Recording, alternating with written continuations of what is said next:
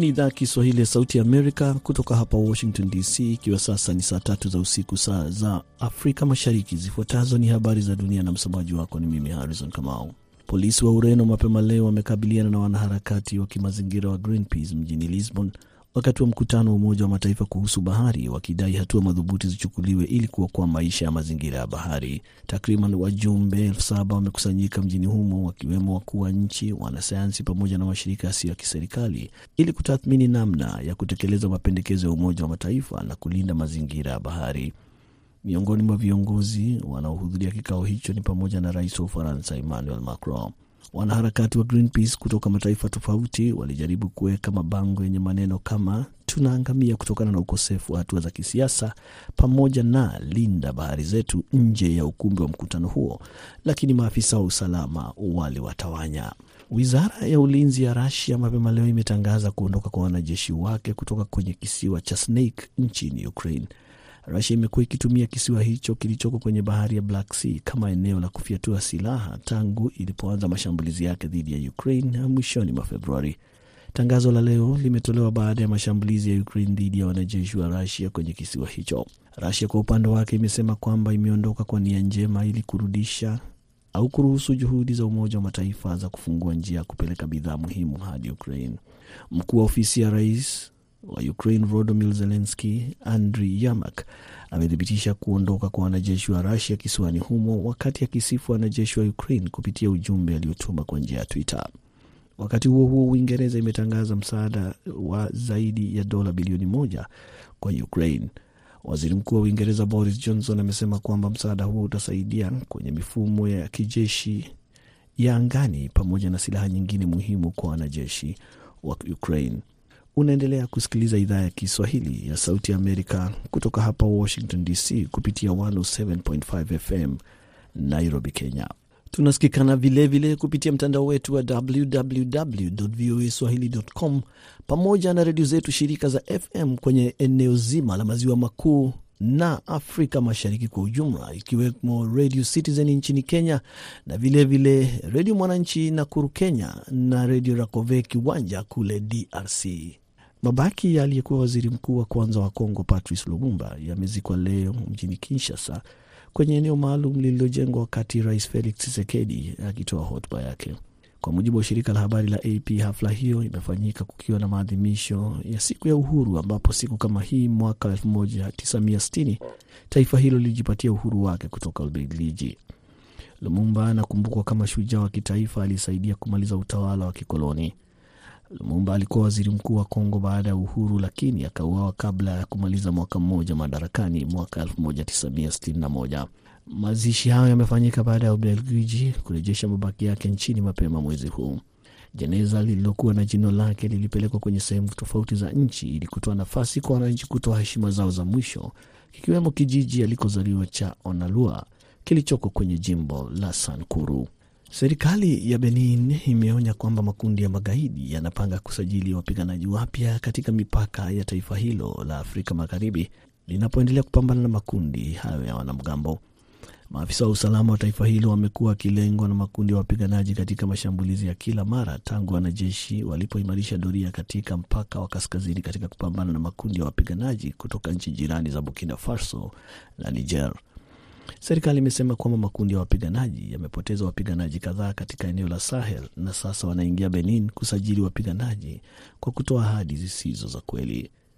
Tangazo hilo limetolea ama limetoka siku tatu baada ya shambulizi baya lililopelekea kifo au vifo vya polisi wawili kaskazini mwa taifa hilo. Na waandamanaji wanne wameuawa nchini Sudan mapema leo, kwa mujibu wa chama cha madaktari, wakati kundi kubwa la watu likiingia mitaani licha ya uwepo wa ulinzi mkali na, na kukatwa kwa mawasiliano nchini humo, wakipinga utawala wa kijeshi uliochukua madaraka miezi minane iliyopita. Hizo zilikuwa habari za dunia kutoka Washington DC. Jina langu Harrison Kamau, napompisha mwenzangu Kennes Bwire tayari kabisa kukuletea kipindi cha Kwa Undani.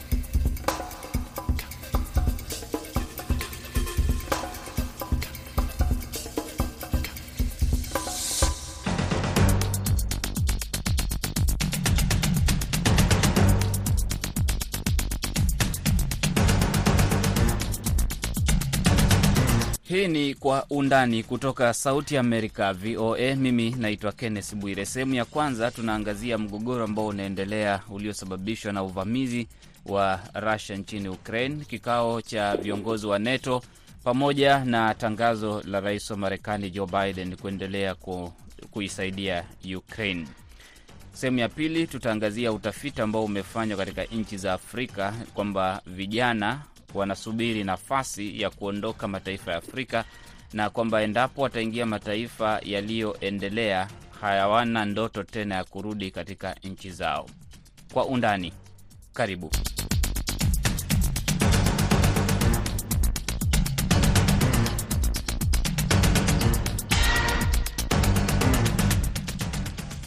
Marekani imeahidi msaada zaidi kwa Ukraine inapopambana na wanajeshi wa Russia. Rais Joe Biden amesema kwamba Marekani na washirika wake wataendelea kuisaidia Ukraine hata vita hivyo vikichukua muda mrefu.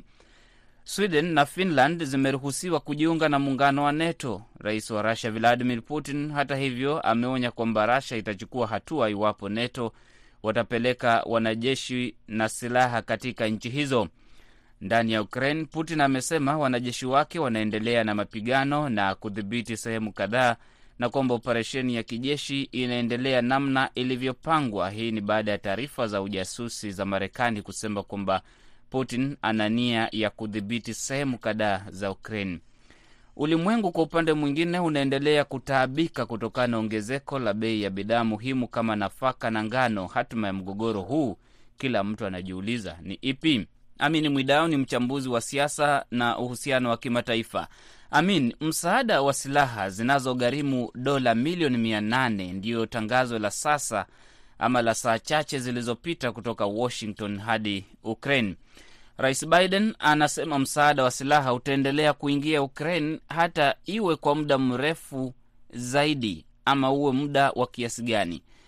Ukraine isipopewa msaada huu unadhani Putin anaweza kufanya makubwa ya kiasi gani zaidi ya tunavyojua amefanya kufikia sasa? Uh, nafikiri ndugu ndugu Kenneth, wanacholenga uh, Marekani pamoja na mrengo wa NATO ni kwamba Russia imejipata katika hali mbaya ya ki, ya ki, ya kijeshi na ya kichumi.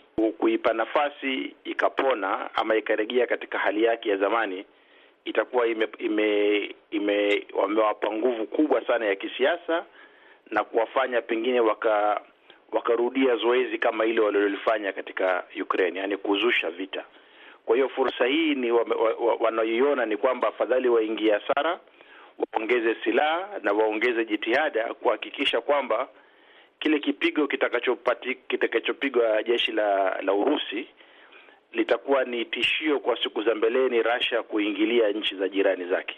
Putin haonyeshi dalili naye kusema kwamba hapa nimepata hasara.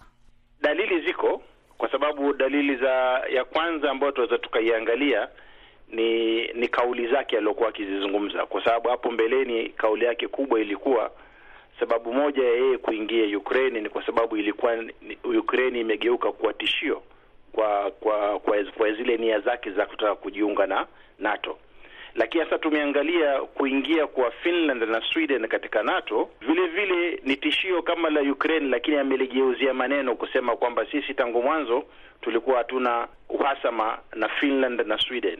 Kwa hiyo jambo tutakalolifanya sisi ni kwamba NATO wakiweka majeshi upande mmoja na sisi tutaweka majeshi upande wa pili, lakini hawajatoa kauli dhahiri ya kwamba watavamia Finland ama Sweden kama walivyokuwa wametumia kama kisingizio cha kuingia ndani ya Ukraine. Wajua uh, Ukraine na Russia wana wana historia na historia yao ni kwamba wote walikuwa katika nchi moja ambayo kwa sasa haiko, ile Soviet Union.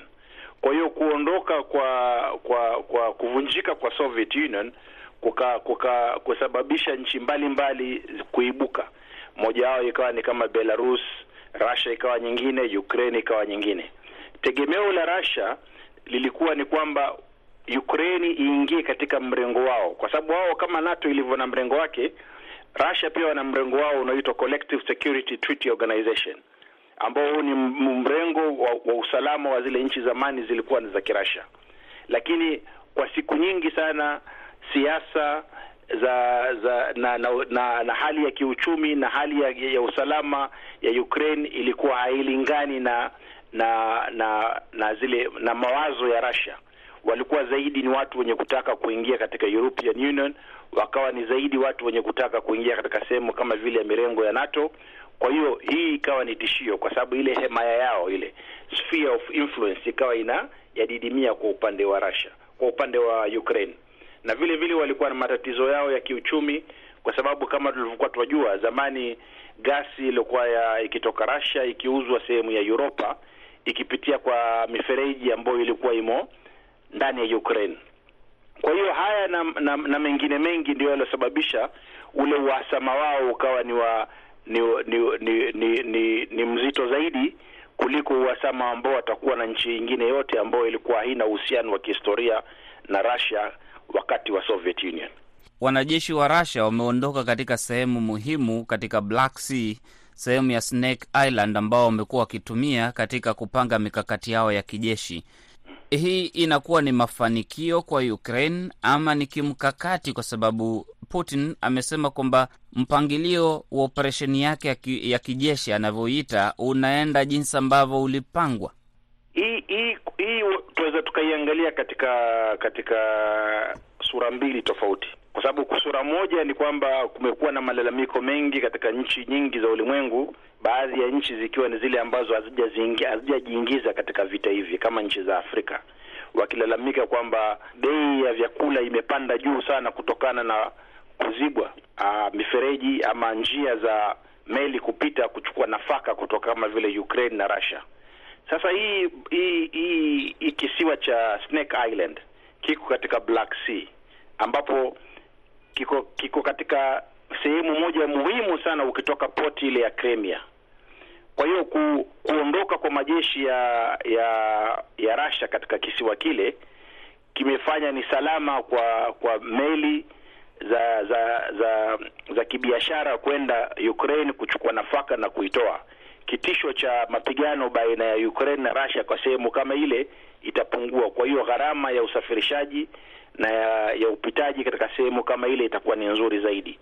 Kwa hiyo yaweza kuwa hiyo ni moja kati ya njia za kimikakati ya Russia kuridhisha baadhi ya watu ambao hawajajiingia katika katika vita hivi, lakini katika msimamo mwingine yawezekana pia kutokana na silaha waliokuwa wamezipata, jeshi la Ukraine likawa limepata nguvu zaidi na lime, limeweza kuwatimua hawa wana wanamgambo ama wanajeshi wa Kirasha kutoka katika kisiwa kile na kuweza kuweka njia ambayo kwamba nafaka zao zitatoka bila bila kuwa na tishio la la, la kiusalama.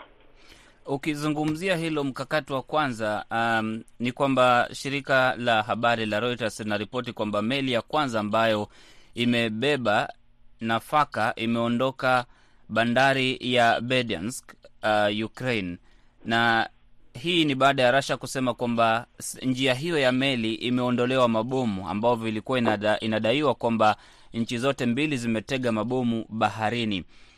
Inaweza kuwa ni mkakati unavyosema wa kuridhisha ama mkakati wa kwenda na kurudi?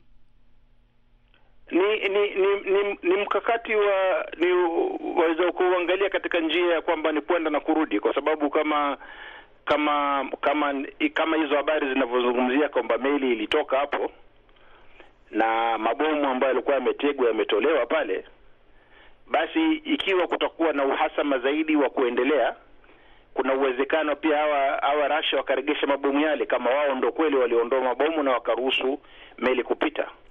Ikiwa hii itakuwa ni itakuwa hali ya usalama uta, uta, uta, uta, utastawi na kwamba kutakuwa na mazungumzo ya kuweza kumaliza hivi vita, basi huenda ikawa hii ni moja ya mwanya ambayo serikali ya Kirasha inautoa kujaribu kutafuta usalama na kumalizika kwa vita hivi. Kwa hiyo ni kwa, kisiasa ni kuna kuna mbinu tofauti ambazo nchi hutumia edha kutafuta ufuasi ama kutafuta usalama na suluhu katika matatizo tofauti tofauti ya kisiasa. Kuna afueni ama ishara yoyote kwamba basi huenda uhaba wa nafaka, ngano, mbolea, mafuta ambao tumeshuhudia e, ikaanza tukaanza kuona kwamba bidhaa hizo zinaingia katika masoko ya kimataifa kutokana na hatua hii ya Russia? Hiyo itategemea kwa sababu ujue hivi vita vimekwenda kwa muda sasa. Ikiwa zile nchi ambazo kwamba zinazategemea ngano hii zilikuwa zina nafaka ya kutosha katika magala yao, basi haya hizi hizi ngano ama hizi ngano zinazotoka Russia sasa hii zinazokwenda kwenye nchi zile zitasababisha zile nchi zisiwe na hofu ya kufanya ya kufanya hoarding ama kusave zile ngano zilizoko kwa siku za mbele. Itabidi izitoe ikitarajia kwamba kuna chakula kiliko njiani kinakuja. Kwa hiyo hii ni bila shaka ni ishara nzuri, pengine katika kipindi cha mwezi mmoja ama miezi miwili, kwa sababu usafiri wa meli si usafiri wa ndege. Itachukua muda mpaka ifike zile sehemu tarajiwa, na na hakika kwamba ikiwa kutakuwa hakuna tena uhasama na hakutakuregea tena hali ya mabomu kuweka katika sehemu zile za bahari, basi tutegemee kwamba uh, gharama ya ngano na na vyakula vingine vitashuka, lakini tuki, tukiangalia kwa upande mwingine vyakula hivi vyategemea sana uh, hali ya gharama za mafuta. Kwa hiyo tusitegemee kwamba vitashuka katika ile hali yake ya kitambo, kwa sababu kutakuwa na mchakato ule ama kutakuwa na msukumo ule wa bei ya mafuta kuwa pale pale juu. Mwenyekiti wa baraza la usalama la Russia Dmitry Medvedev amesema kwamba vikwazo ambavyo vimewekewa Mos Moscow vinaweza kuwa ni eh, hatua nzuri ama hatua ya kutumika kutetea uvamizi wake wa kivita nchini Ukraine. Kwa namna yoyote, vikwazo vinaonekana kuibana sana Russia, ama anatumia hivyo kijisababu kuendeleza ajenda yao Ukraine. Na, na, nafikiri nafikiri vikwazo vimewabana lakini hata hata wanapokuwa wakisema kwamba vikwazo vile inaweza kuwa ni sababu ya wao kupigana vita ama kujustify vita, uh, hali yao ya ya ya uwezo wa kufanya vita na mtu mwingine imepungua sana. Kwa hiyo kile itakavyokuwa, uh, haya ni maneno ambayo anazungumza Nakumbuka katika mwezi wa Mei uliopita hata naibu waziri wa mambo ya nchi za nje wa Russia Uh, Sergei Ryabkov pia alizungumza masuala kama hayo kwamba pengine nchi kama vile Finland na Sweden ikijiunga, ikijiunga na na mrengo wa NATO itakuwa ni tishio kubwa. Kwa hiyo na itakuwa ni kosa kubwa sana ambalo kwamba uh, gharama zake zikawa nyingi zaidi, lakini hayo yakasawazishwa na na Putin. Lakini jambo kubwa la zaidi kujua ni kwamba Putin ndo ndio ndio ndio ndio neno lake ndio neno la mwisho hawa wengine wote watazungumza katika, ikiwa ni mojawapo ya michakato ya kujaribu kum, kujipendekeza mbele ya Putin na kupeleka mbele sera zao za za za ki, za ki, za kivita, lakini neno litakalotamkwa na Putin ndilo lenye uzito katika Russia kwa siku ya leo. Asante Amin. Haya, asante ndugu Kenneth. Ni Amini Mwidau, mchambuzi wa siasa na uhusiano wa kimataifa, akizungumza nasi kutoka Toronto, Canada. Muda si mrefu narejea na sehemu ya pili.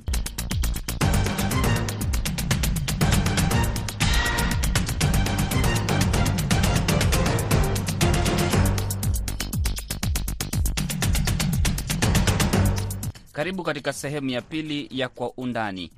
Utafiti ambao umefanywa na shirika la Ichikotis la nchini Afrika Kusini unabaini kwamba vijana wengi wamepoteza imani na hatua ambazo serikali zao zinachukua Afrika ili kutatua changamoto ambazo wanakumbana nazo. Hili limepelekea vijana wengi kuamini kuwa nchi zao zimefuata mkondo mbaya na hivyo wamejitwika jukumu la kujitafutia mustakabali wa maisha yao. Kwa undani leo, mwandishi wetu wa Nairobi Jason Nyakundi anaangazia sababu ambazo zimechangia vijana kuwa na nia ya kuhama nchi zao na pia matokeo yatakuwa ni aina gani kwa nchi hizi siku zinazokuja. Vijana wa Kiafrika wamepoteza imani na nchi zao na bara zima kwa ujumla katika kufikia matarajio yao, na idadi kubwa ya vijana hawa ambao pia inazidi kuongezeka wanafikiria kuhamia nchi za nje, kulingana na utafiti uliofanyiwa vijana kutoka nchi 15.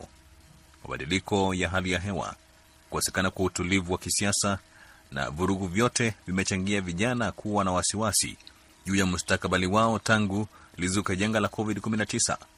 Kulingana na utafiti wa vijana wa Kiafrika uliochapishwa mwezi huu wa Juni, ni asilimia 32 tu ya vijana 4500 waliohojiwa wenye umri wa kati ya miaka 18 na 24 walikuwa na matumaini kuhusu matarajio ya Afrika kulingana na utafiti huo, ikiwa ni upungufu wa asilimia 11 tangu uchunguzi wa mwisho wa aina yake kuchapishwa mapema mwaka 2020. Takriban asilimia 60 ya watu katika nchi za Afrika ni chini ya miaka 25 na zaidi ya theluthi moja wana umri wa kati ya miaka 15 na 34. Ifikapo mwaka 2100 Afrika itakuwa na watu wa umri wa chini zaidi duniani ikiwa ni umri wa wastani wa miaka 35. Willis Onyango ni mkurugenzi mkuu wa shirika linalohusika na kuwainua vijana la The Youth Cafe lenye makao yake nchini Kenya. Unajua, um, Afrika ni continent yenye iko iko na vijana wengi sana. Uh, tukisema uh, the median age ya Afrika nzima ni ni 19 years, so kumi na tisa ndiyo median age ya you know Afrika nzima. So ukisema kwa lugha ingine ni continent ya vijana. So ukiona uh, hii population ya vijana na ulinganishe na ile nafasi zenye tuseme kama nafasi ya kazi ama, ama nafasi tofauti tofauti zenye zime, zinakuwa created kwa vijana ni chache mno. So ukilinganisha uh, uh, population ya ya vijana which is uh, uh, more than 800 million actually uh, of Africa is below 35 na ulinganishe na zile opportunities zenye vijana wanataka. Unajua, vijana wanataka kusoma, vijana wanataka baada ya kusoma wapate, wapate kazi, na sio tu kazi, kazi ya maana yenye inalipa vizuri. Sasa unajua, pia kwa mtandao wanaona vile nchi zingine zinafanya, vile vijana wa nchi zingine zinakaa, wanaweza kukompea maisha yao hapa Afrika na, na na zile maisha ya vijana wengine wenye tuseme wako Amerika wako Europe. Uh, so u, u, ukitu, uki, ukiona the emergence ya digital technology ina expose youth to a lot of lifestyles, na wangetaka sasa wakuwe pia uh, uh, na nafasi you know, ya kuhitimu kwa maisha uh, kuwa successful na kufanya kufanya kazi alafu ile kazi yenye inalipa vizuri. Ndio maana unapata uh, wanataka sasa kuenda kuhama kwenda kwenda ng'ambo, lakini Afrika pia ni kubwa. Unaona, kuna sehemu za Afrika, kuna nchi zingine za Kiafrika unajua zenye ziko karibu sana na na na Europe, uh, West Africa kwanza, uh, unaona North Africa. So vijana wa you know hizi sehemu za Kiafrika zenye zinakaribia Europe, unajua wao pia ukiona ile proximity, wangetaka sana kuenda wako very near and therefore inakuwa rahisi sana kwa vijana kutaka kuhamia, na already wanahama. Umesha, umeshaona kwa habari vijana wanakufa hata waki, wakijaribu ku, uh, uh, kupita the Mediterranean to Europe, inafanyika hata tukisema so. Kwa hiyo ndio tunapata maisha mingi zinapotezwa. Unajua sio conditions uh, vizuri uh, za, za, za vijana, na wakifika huko Europe hata Amerika zile kazi zenye, zenye wanafanya sio ya matarajio yao, unajua. So hiyo ni suala kuu ambayo tumeona uh, haswa kutoka kwa hii utafiti, na hizi ni vitu vyenye tumekuwa tukiona kila siku actually, kama shirika yenye inafanya kazi na vijana kote Afrika. Karibu katika nchi zote, theluthi mbili ya vijana waliohojiwa waliamini mataifa yao yanaenda katika mwelekeo mbaya, kando na Rwanda na Ghana ambapo asilimia sitini na hamsini na sita mtawalia walikuwa na matumaini kuhusu mwelekeo wa nchi zao. Maoni kuhusu mwelekeo wa bara zima kwa ujumla yaligawanyika zaidi, ingawa ni Ghana pekee ambapo wengi waliamini kwamba Afrika ilikuwa inaelekea katika mwelekeo sahihi. Kuchanganyikiwa kulionekana kuchangia kuongezeka kwa hamu ya kuhama, wakati uchunguzi wa awali uligundua uwepo wa zaidi ya theluthi mbili ya vijana wanaotaka kusalia nchi zao. Sasa asilimia hamsini na mbili walipanga kuhamia nje ya nchi katika miaka mitatu ijayo, huku idadi ikiongezeka hadi robo tatu nchini Nigeria na Sudan. Kwa sasa Nigeria inakabiliwa na visa vya utekaji nyara kwa ajili ya fidia, huku wahalifu wakikusanya mamilioni ya dola kwa miaka kadhaa. Kiwango cha juu cha ukosefu wa ajira, sekta mbaya ya afya, kiwango cha chini cha maisha na nafasi haba za kazi ndizo pia baadhi ya sababu ambazo zimechangia vijana kutoka kuhama kote nchini Nigeria. Vijana wa Nigeria wana maoni hasi katika bara zima kuhusu mwelekeo wa nchi yao, huku asilimia 95 wakisema mambo yanaenda vibaya. Kati ya wote waliohojiwa ni asilimia 28 tu walionyesha matumaini kuhusu mwelekeo wa taifa lao. Kila ulimwengu unahitaji kufanya ni kuamka na kuwekeza barani Afrika ili vijana wa Kiafrika wasihamie nchi za ng'ambo ili kufikia ndoto zao kwa gharama ya nchi zao. Wakati vijana wengi wa Kiafrika wanataka kuhamia ng'ambo, pia yaweza kusababisha athari siku zinazokuja. Unajua, pia inategemea na leadership na youth program zenye kila nchi uh, na ile, mikakati uh, kila nchi imeweka kwa minajili ya kusaidia vijana. Ukienda nchi kama Rwanda uh, for instance, Rwanda you know, inasemekana kuregister business ukiwa kijana unataka kuregister business inachukua tu six hours and you have your business. So the cost of doing business particularly kwa vijana inakuwa chini sana. Na hiyo ndiyo sasa inafanya ile vijana wakuwe empowered wakuwe na kitu ya kufanya kama ni biashara kama ni uh, kufanya kazi. Alafu ile environment yenye serikali yenyewe ina ina create. Nchi zingine utapata uh, hakuna hata mikakati hakuna plans uh, clear plans ya kusaidia vijana ama kusupport vijana tuseme kwa talanta kibiashara na na kuelimika. Sasa ndio una, un, un, unaona the youth uh, they think nchi zao haziendi kwa the right direction. Na unaona hata hata hapa Kenya mali tuko headquartered. Uh, vijana wengi hata hawataki kupiga kura because matarajio yao hayajatimizwa uh, na na serikali. Ukiona hata ile happiness index hata yenye inaambatana ina kwa karibu na hii utafiti. A lot of the unhappy countries are in africa and most of them are youth. So unajua in any country kwa nchi yoyote the key resource is its human population. Alafu ukiona ukiangalia pia the, the the west inakuwa the, as africa becomes younger the west is becoming older. So for wana, wanaona tu ni ni win-win wa, vijana wakikuja hapo watapata kazi yenye unajua because the population is becoming older. Na huku huku sasa tunakuwa deprived of uh, the very uh, resource uh, that can uh, can develop the country. So kwa miaka zenye zinakuja itakuwa changamoto kubwa na ni lazima sasa uh, uh, serikali zetu uh, zitilie manani you know, kuempower vijana wasitake kuenda kuenda kuenda nchi za za, za za ng'ambo na nchi zingine. So unajua vijana wanataka unajua kujumuishwa kwa nchi zao uh, uh, economically civically and democratically. Kwa hizo spaces zenye ziko, kwa uh, minajili ya kuhusisha vijana. Kama unajua umesoma hujasoma because unajua vijana, sio vijana wote pia wamesoma. Okay? So tunataka zile frameworks na policies zi, zi, zi, zifanye kazi kwa vijana wote kwa kiwango uh, mali popote yenye wana, wanaishi. So hiyo ndio it, it, it, itatusaidia. Na pia tukue uh, very long term kwa kufikiria mambo za vijana. To, to, to, to create easy employment zenye wanataka ku, kuenda kutafuta ng'ambo locally because wa, vijana wakipata you know, kazi huku uh, uh, nchi zetu hawezi kutaka ku, uh, ku, kuhamia you know, kwenda kwenda ng'ambo. Katika toleo la awali, vijana wengi ambao walihojiwa na shirika lijulikanalo kama Ivor Ichikowit walikuwa na nia ya kuhamia Afrika Kusini, Ulaya au Marekani, lakini ingawa Afrika Kusini ilionekana kuwa chaguo la wengi katika mataifa mengi ya Afrika, wale wa Afrika Kusini waliomba kutofautiana na wao walitaka kuhamia Marekani au Ulaya. Ni kwa manufaa ya dunia nzima kuwaweka vijana wa Kiafrika ambao wanakadiriwa kuwa ni asilimia 42 ya vijana duniani kufikia mwaka 2030 kushiriki kikamilifu barani Afrika.